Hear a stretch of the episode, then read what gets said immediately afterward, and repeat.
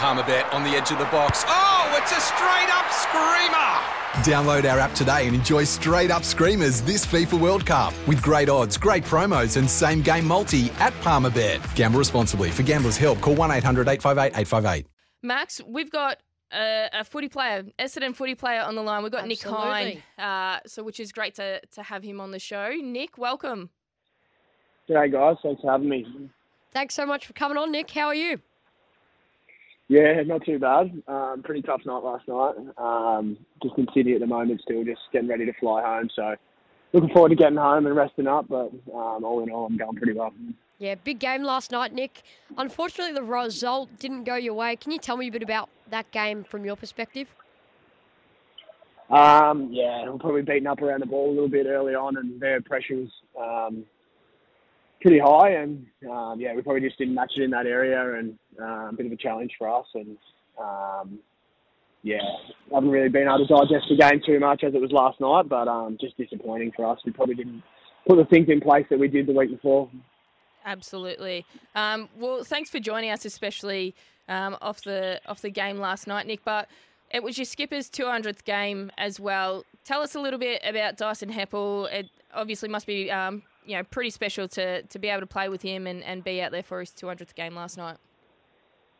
Yeah, Hep's an amazing person, um, amazing leader. Um, don't come across many people like him. Um, he's a very positive guy, and it's disappointing we couldn't get the points for him last night. But um, the way he carries himself and the way he leads the football club, um, yeah, it's a credit to him, and I love playing under him. And um, I'm good mates with his brother and just the whole Heppell family. They're just beautiful people.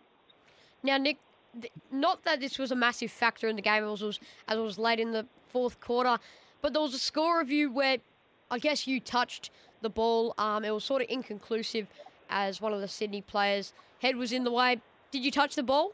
yeah, yeah, I touched it. I got a jarred finger from it, so. Oh no. Was, uh, yeah, a bit, bit flattening, but yeah. um, nah, good, good, to, good to touch it. That's all right. That's all right. What was the team review like last night and also this morning? Um, pretty quiet up here the, this morning. We had a little bit of pool recovery, and um, yeah, everyone sort of got around temp last night when we were back at the room. But um, yeah, we'll get back down to Melbourne and digest over the next couple of days. And I guess that's the beauty of footy. You get to have another crack every week, and um, I guess we're just excited to do that. And Nick, we've got a lot of young kids listening in, so who I've no doubt are eager to hear about your footy career. So where did it all start? Did you do Auskick and, and junior footy? Tell us a little bit about uh, yeah your footy career.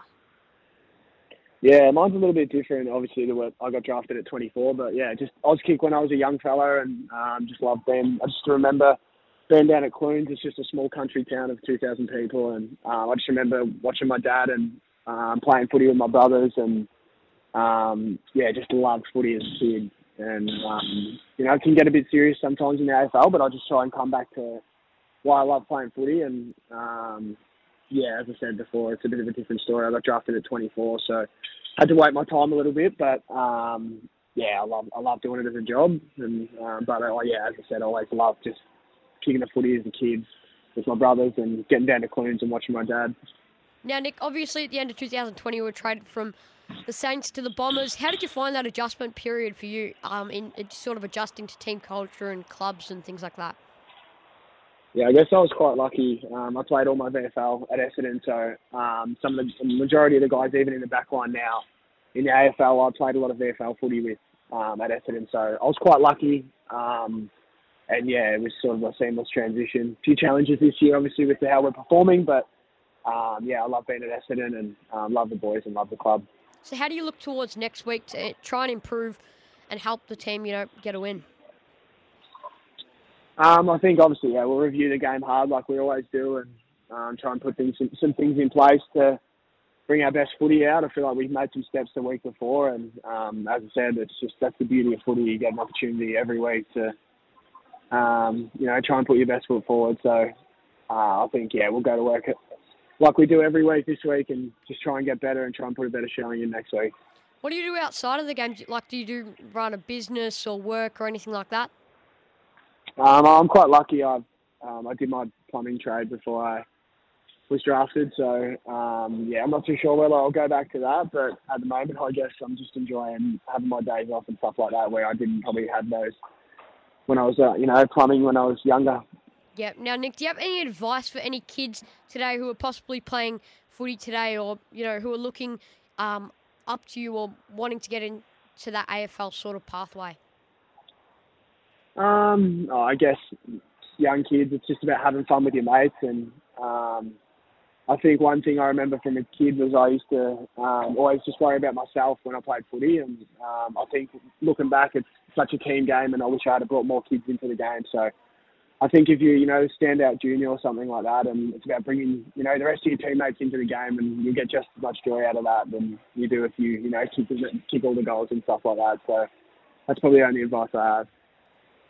Uh, thanks so much, Nick, for coming on the show this morning, putting aside, you know, five to ten minutes of your time to come and have a chat. It's greatly appreciated. No worries at all, guys. Thanks for having me. Thanks, Nick. Life's busy. Take this deck. There's heaps to do on it, like um, polishing off this wine. That's tough. Life's pretty good with a Trex deck. Composite decking with no hard maintenance. Trex, the world's number one decking brand.